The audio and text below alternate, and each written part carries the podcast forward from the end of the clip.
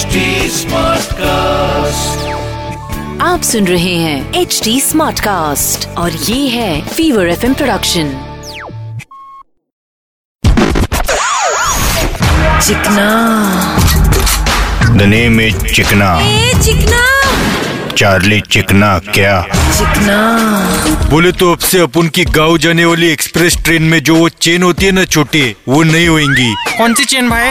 अबे वो होती है ना टू स्टॉप पुल चेन सारे नए डब्बे में वो चेन नहीं होंगी और आगे चल के ये चेन वेन खींचना बंद होगा मतलब अब से सारी ट्रेनें चेन्नई एक्सप्रेस होंगी भाई।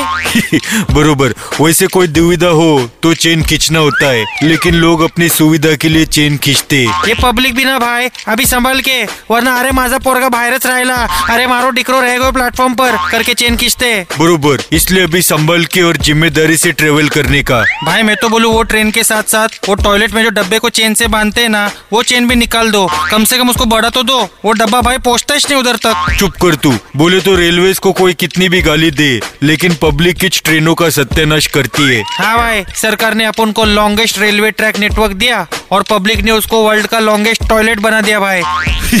वैसे रेलवे ने डेढ़ सौ साल के ऊपर लोगों की सेवा की और उन लोगों का टैगलाइन भी है one fifty years of bringing people closer सचमुच भाई? हाँ पिछले डेढ़ सौ सालों में इन्होंने लोगों को इतना पास लाया इतना पास लाया कि अभी ट्रेन में सांस लेना मुश्किल हो गया है। हाँ बराबर भाई। They got people close close एकदम टू द नोज़ अभी बाकी के डेढ़ सौ साल थोड़े लोगों को दूर करने में लगाओ जी। चिकना।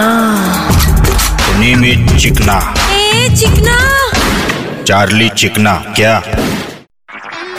आप सुन रहे हैं एच डी स्मार्ट कास्ट और ये था fever FM production H smart Smartcast.